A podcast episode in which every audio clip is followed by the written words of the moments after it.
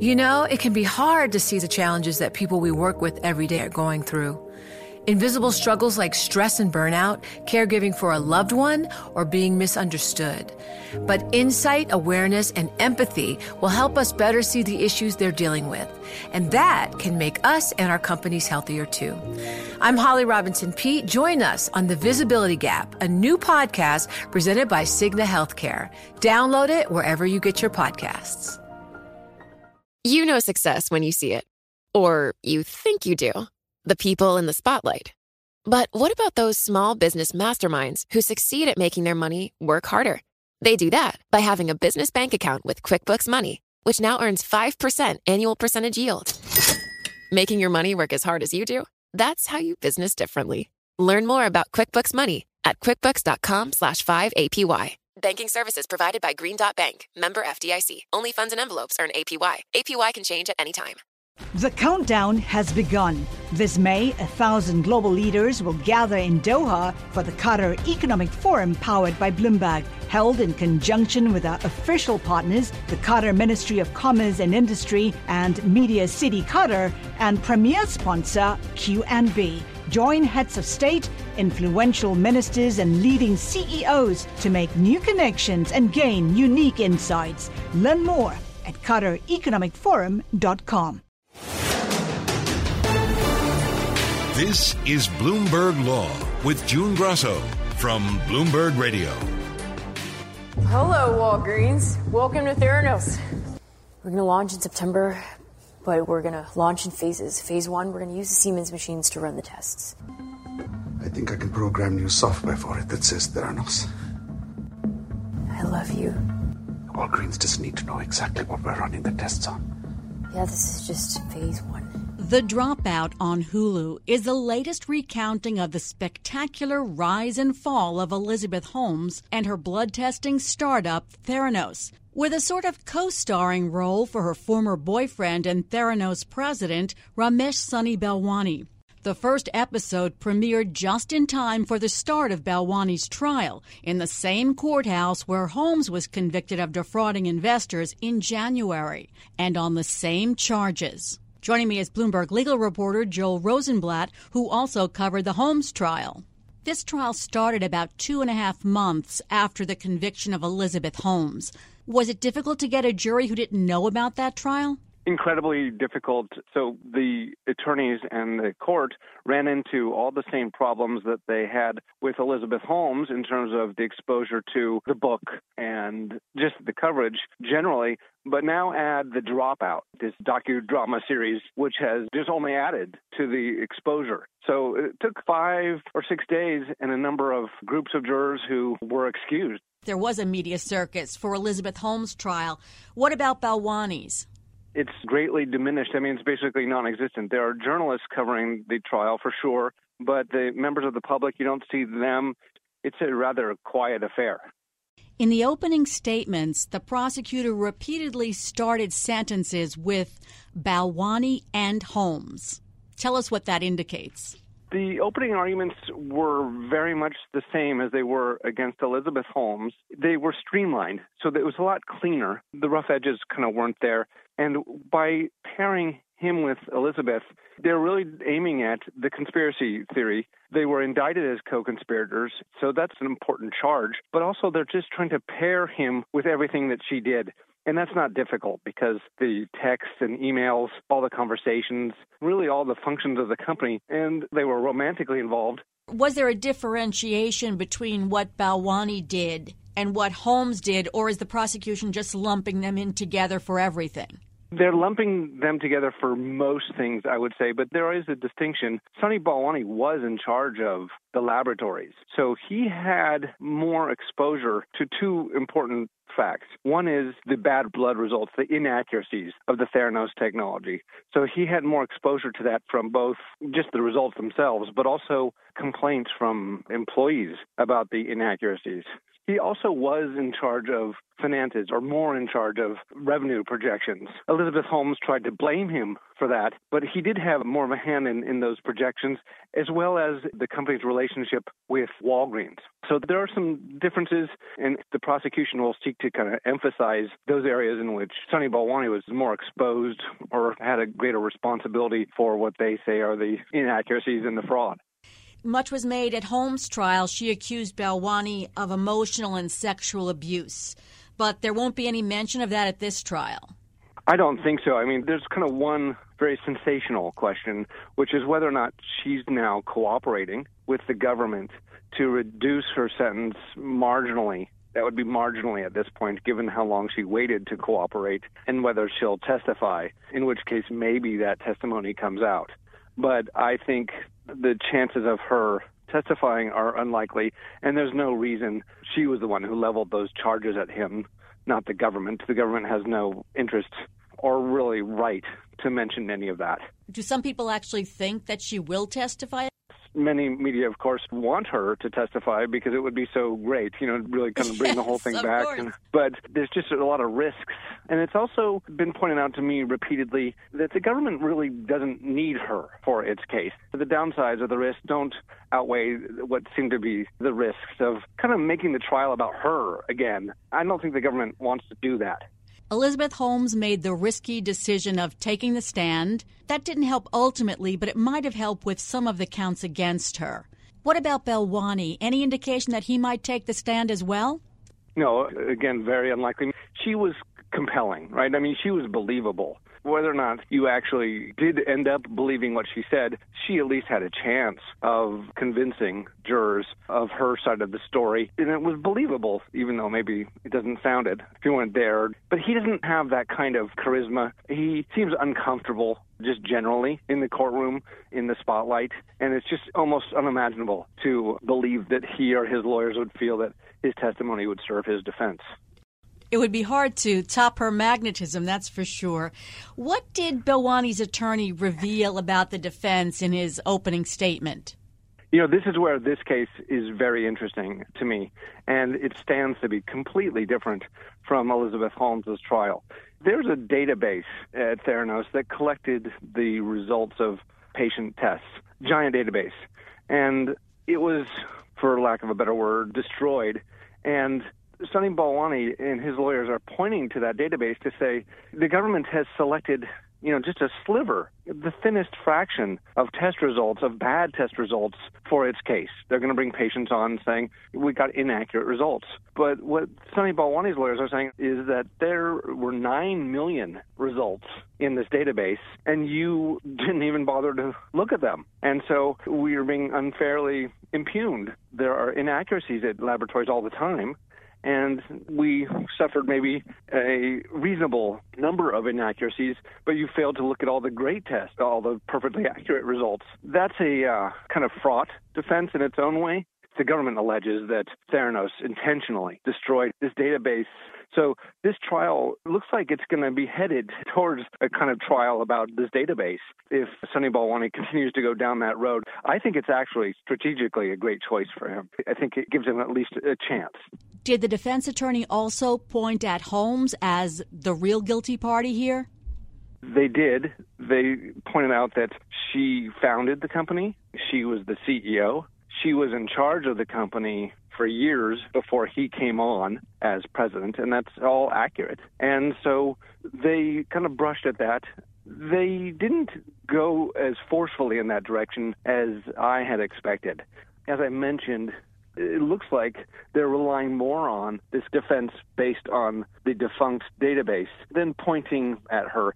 She suffered from the same problem. As you mentioned, she pointed the finger at him, and now he's left the door open to doing that to her. But like I said, they're so paired the text and the communications, the romantic involvement. They're just so completely tied together that it's, I think, very difficult for either one to extract themselves from the alleged co conspiracy. Holmes was the face of the business, and she was the darling of the media. There were all these different interviews with her, and she was on the cover of magazines, all the boasting to investors and the media. So, was that all done by Holmes? Will Balwani get a pass on some of that? I think he does get a pass on that. I mean, he just wasn't. Her testimony, her trial showed that he had dressed her up and he had prepared her and he had a strong hand in making her uh, be that person. But this testimony also revealed that she enjoyed that and that was a role that she embraced. And he wasn't, yeah, he didn't make many of these public statements. He wasn't out there uh, making these claims uh, as publicly as she was. And I think that helps him, but not enough, not enough to absolve him. So the charges are the same. Are many of the witnesses going to be the same? Is it going to be like a rerun? It is. It is. I think the the one question is whether the patients will be different or the government will spend more time on patients who claim that they got bad results and what the what the kind of bad effects of those bad results were because the government spent very little time on that actually in her trial and uh, she was uh, absolved. She was vindicated on all the counts of patient fraud, all of them. So it remains to be seen whether or not the government is kind of happy just to kind of taint him with these patients, even if they don't quite connect him to the fraud against them, or if they look to shore up their case and bring in more patients or patients with uh, kind of darker, more disturbing stories about the test results and whether or not they choose to emphasize that part of their case more. Obviously, this isn't a retrial, but it seems a lot like a retrial. Who do you think has the advantage, the prosecution or the defense? It's hard to say, really. I mentioned the opening arguments. The government's opening arguments were really strong because they have been through this before and they won, right? They won. So you can kind of do what you did before, and if it isn't broke, then don't fix it kind of attitude. On the other hand, Sunny Balwani got to see the whole thing before he has to go to trial, and so he knows what's coming. And so, hard to say. I, think the advantage, you have to say, on balance, goes to the government because the government won the first time. So it's kind of like you've got a winning hand, and Sunny Balwani is going to have to do something very special in order to upend that. What's happening with Holmes right now? Has she filed a motion for a retrial? That's a great question because those motions were due and the deadline came and passed.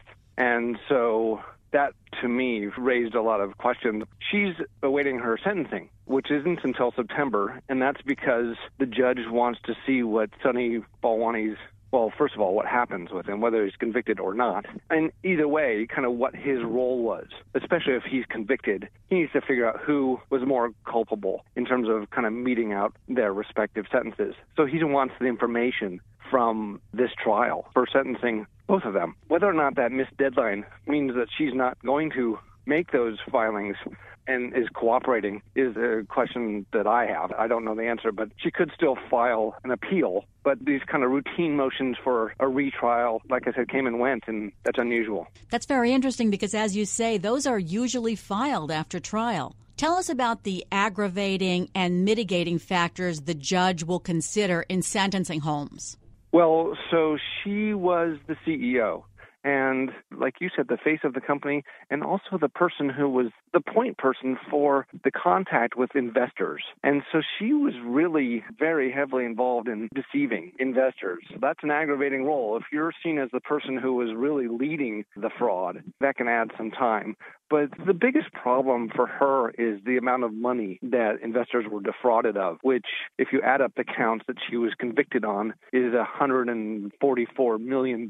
That's just an astounding sum of money in a wire fraud case and that sum of money gets her to around 10 years. And I think that's going to be difficult for her to get out from underneath. And so we also have these mitigating factors, which is that she is a uh, new mother. Her baby was born in July, I believe, and she's likely to raise that point, as well as the fact that she's a first time felon. The child, though, is, is not legally a mitigating factor. It's something that she can raise. So, depending on what the judge feels about those various factors, will determine what sentence he arrives at. But he also has to send a message to Silicon Valley. And, you know, this is a widely watched case, and he's going to want to, I think, give her some serious time. Thanks, Joel. That's Bloomberg legal reporter Joel Rosenblatt. Hi, I'm Ron Kruszewski, Chairman and CEO of Stifel. Financial advisors. If you're not growing your practice, you're losing market share. Stifel is a growing entrepreneurial, advisor centric firm built for successful advisors like you. Imagine having the resources of the largest wirehouses and the support of the boutique shops, but none of the bureaucracy to get in the way of you serving your clients. At Stifel, it's your business, your book, your clients. I always tell the advisors we're recruiting, I want you to come to Stifel and double or triple your business. Most of them laugh and shake their heads, but I'm serious. Don't take it from me, take it from Stifel's number one finish in JD Power's 2023 U.S. Financial Advisor Satisfaction Study. So, there's a reason why 148 financial advisors joined Stifel last year. Come join us and find out why Stifel is the firm where success meets success. Visit www.choosestifel.com com. Stifel Nicolaus and Company Incorporated, member SIPC and NYSE. You know success when you see it. Or you think you do. The people in the spotlight athletes, actors, artists. But what about the people behind the scenes? You know, the ones who make it all happen the lighting engineers, the sideline photographers, the caterers. They're small business masterminds. And if there's one thing they have in common, it's making their money work harder. That's why they have a business bank account with QuickBooks Money, where they are now earning a generous 5% annual percentage yield. Yes, 5% APY. Making your money work as hard as you do? That's how you business differently. Learn more about QuickBooks Money at quickbooks.com slash 5APY. Banking services provided by Green Dot Bank, member FDIC. Only funds and envelopes earn APY. APY can change at any time. You know, it can be hard to see the challenges that people we work with every day are going through. Invisible struggles like stress and burnout, caregiving for a loved one, or being misunderstood. But insight, awareness, and empathy will help us better see the issues they're dealing with. And that can make us and our companies healthier too. I'm Holly Robinson Peete. Join us on The Visibility Gap, a new podcast presented by Cigna Healthcare. Download it wherever you get your podcasts. On May 23rd, the CDC is lifting the asylum ban known as Title 42, which allows migrants and asylum seekers to be turned away at the border under a pandemic public health order.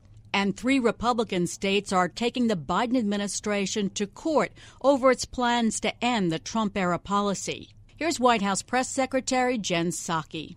This is a decision made by the CDC. It's a public health decision. Uh, it's not one that should be uh, wrapped up, of course, in politics. Joining me is Leon Fresco, a partner at Holland and Knight.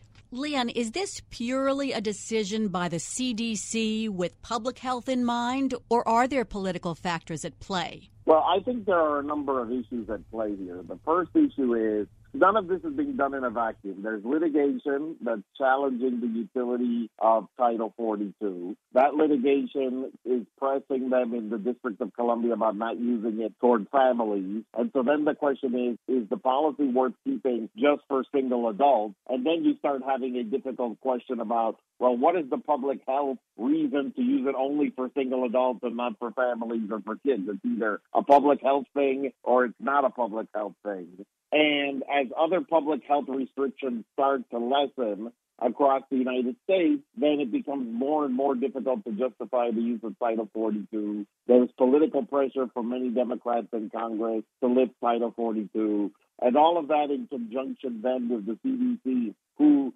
originally wasn't a big fan of using Title 42, had to sort of be goaded into using it now makes it easier for the CDC sort of to return to their original position that these public health exclusions weren't necessarily the greatest idea to begin with. What the use of Title 42 did, and some called it a pretext to end asylum claims, is that it expelled people before they could make an asylum claim. Correct. The normal law is that if anybody appears either at the port of entry or even in between the of entry, meaning they cross the border illegally, the very first thing that happens is whoever encounters them has to ask them if they have a fear of being returned to the country that they came from. And if they do, they have to go through this intricate process that decides whether they can stay and make a claim here or not. And the point of Title 42 is it completely short circuited that in its entirety and said, we have a public health crisis. This crisis is of such intensity that we must not even ask you any questions. We must immediately return you back into Mexico. And that's been the state of affairs for about two years now in the United States. And that's created this massive backlog of people seeking asylum on the Mexican border. And we're going to wait to see how this plays out as Title 42 starts to uh, wind down. That's my next question because According to U.S. Customs and Border Protection, more than 1.6 million migrants have been expelled under Title 42 since March of 2020. Some simply were returned to Mexico. So, is there a buildup of people waiting to cross when the policy is lifted? According to U.S. Customs and Border Protection, more than 1.6 million migrants have been expelled under Title 42 since March of 2020. Some simply were returned to Mexico. So, is there a buildup of people waiting to cross when the policy is lifted? I think you're seeing three types of individuals. First, within the 1.6 million, there are a lot of repeat crossers who keep trying to get through and hope that Title 42 won't be applied to them. But having said that, there's a second group, which are people coming across the border, and these are people from Ukraine, from Russia, from Nicaragua, from Cuba, from Venezuela, from Colombia, from Brazil, Haiti, all kinds of places around the world are sending people to the southern border. And so there are people already there waiting in Mexico at either San Ysidro in San Diego or in Brownsville or Juarez, El Paso. There's people waiting all over the border. But in addition, once it becomes clearer that people will be able to come across the border, then the question is you start to see not just the people waiting there trying to cross, but people coming from all over the world to try to enter through the southern border. The Secretary of Homeland Security was saying that they're prepared for this. What does it take to process someone when people arrive at the border and they say they're seeking asylum?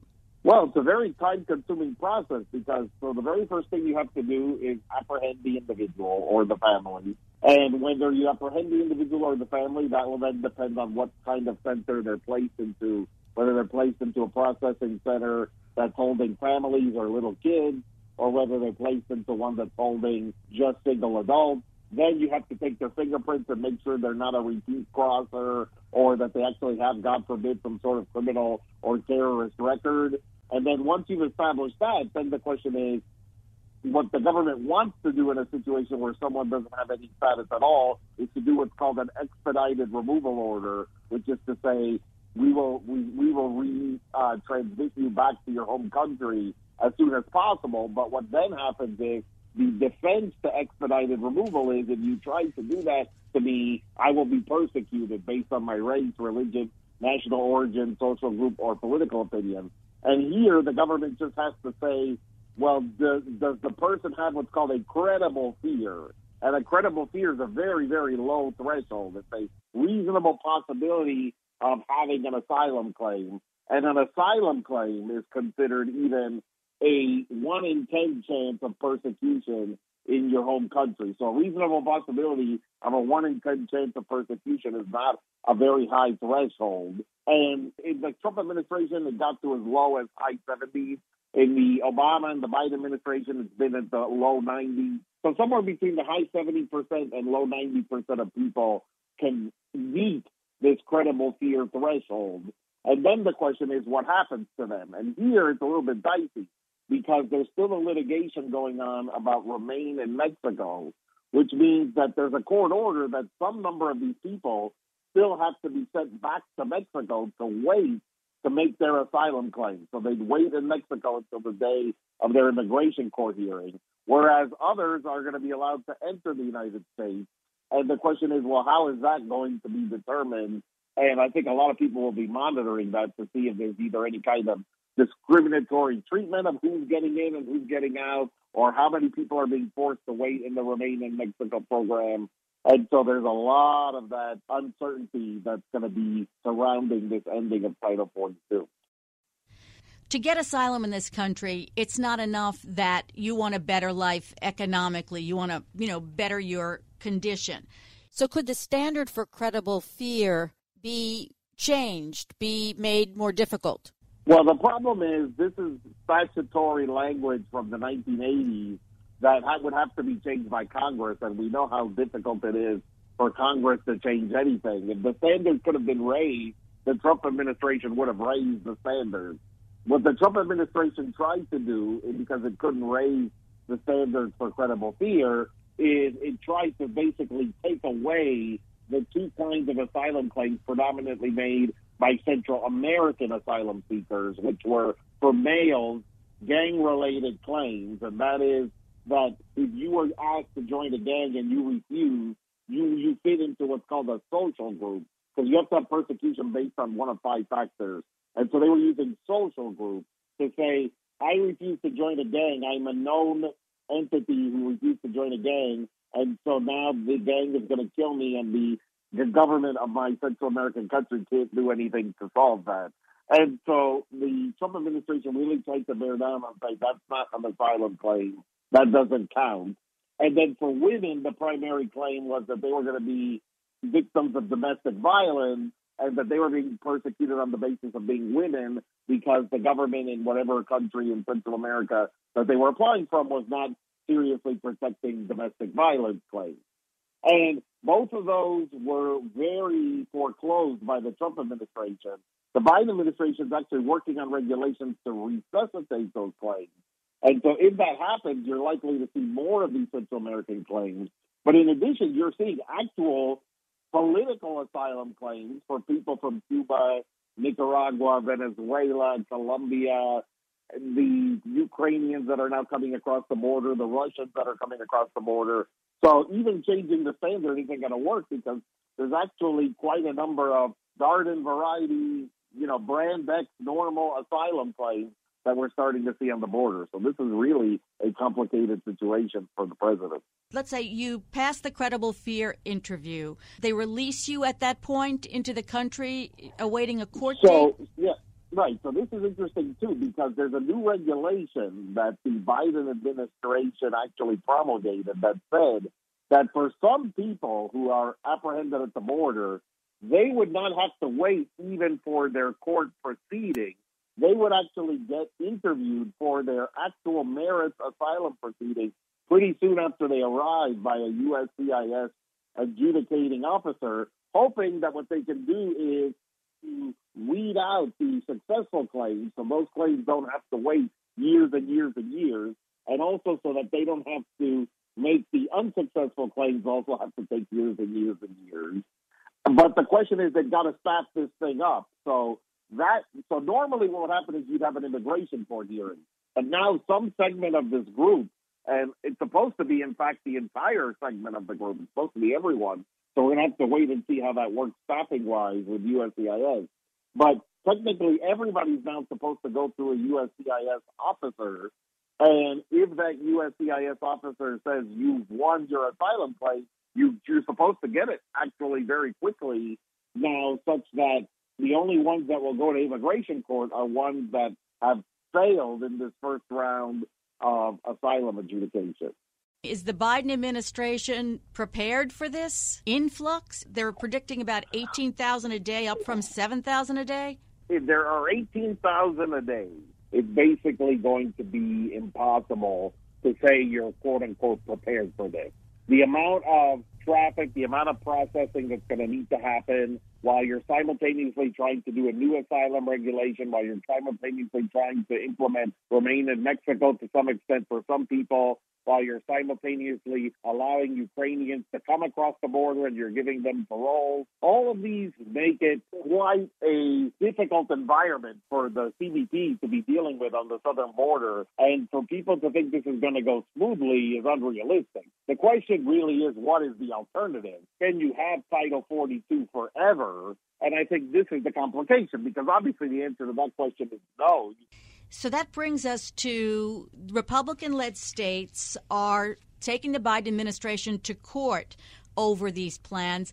What's the basis of their lawsuit? Well, they're using the traditional Administrative Procedure Act claims, which is that there was a change in policy. That change in policy is both arbitrary and capricious and not supported by notice and comment rulemaking. Now, I don't think you would need notice and comment rulemaking to eliminate Title 42 since you didn't necessarily need it to implement Title 42. You just need a proclamation from the CDC. But in any case, I do think you get the right judges these days. It seems like people are getting rulings in these cases that you might not have predicted normally based on a just simple doctrinal analysis of the law. I could literally see a judge saying something as simple as, well, how do you have mask mandates on planes and not have Title 42? You've got to pick one or the other. So this is arbitrary and capricious. And just, you know, throw it away based on that and continue ordering the Biden administration to use Title 42. I would say if enough lawsuits get filed, the odds you'll find a judge who will say something like that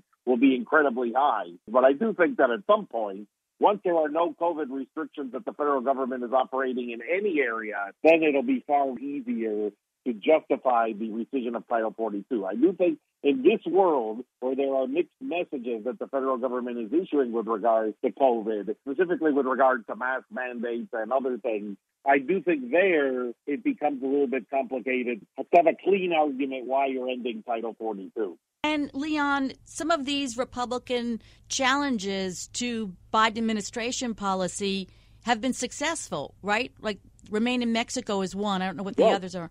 Well, the Republican attorney generals have been able to successfully enjoin the prosecutorial discretion guidelines that the Biden administration has done. DACA, they've been challenging very successfully pretty much anything that's been tried to be accomplished with regard to the lessening of enforcement on immigration law, they're getting injunctions. Now, what the end result of these injunctions are going to be is tough because they can't actually take over ICE and force removals that ICE doesn't want to actually remove people for. But they are doing a good job on the edges, basically saying, hey, look, whether it's Remain in Mexico, whether it's DACA, whether it's the prosecutorial discretion guidelines, whether it's any kind of elimination of enforcement in any circumstances, the, the courts are enjoining those. Thanks for being on the show, Leon. That's Leon Fresco, a partner at Holland and Knight. And that's it for this edition of the Bloomberg Law Show. Remember, you can always get the latest legal news on our Bloomberg Law podcast. You can find them on Apple Podcasts, Spotify, and at www.bloomberg.com slash podcast slash law. And remember to tune into the Bloomberg Law Show every weeknight at 10 p.m. Wall Street time. I'm June Grosso, and you're listening to Bloomberg.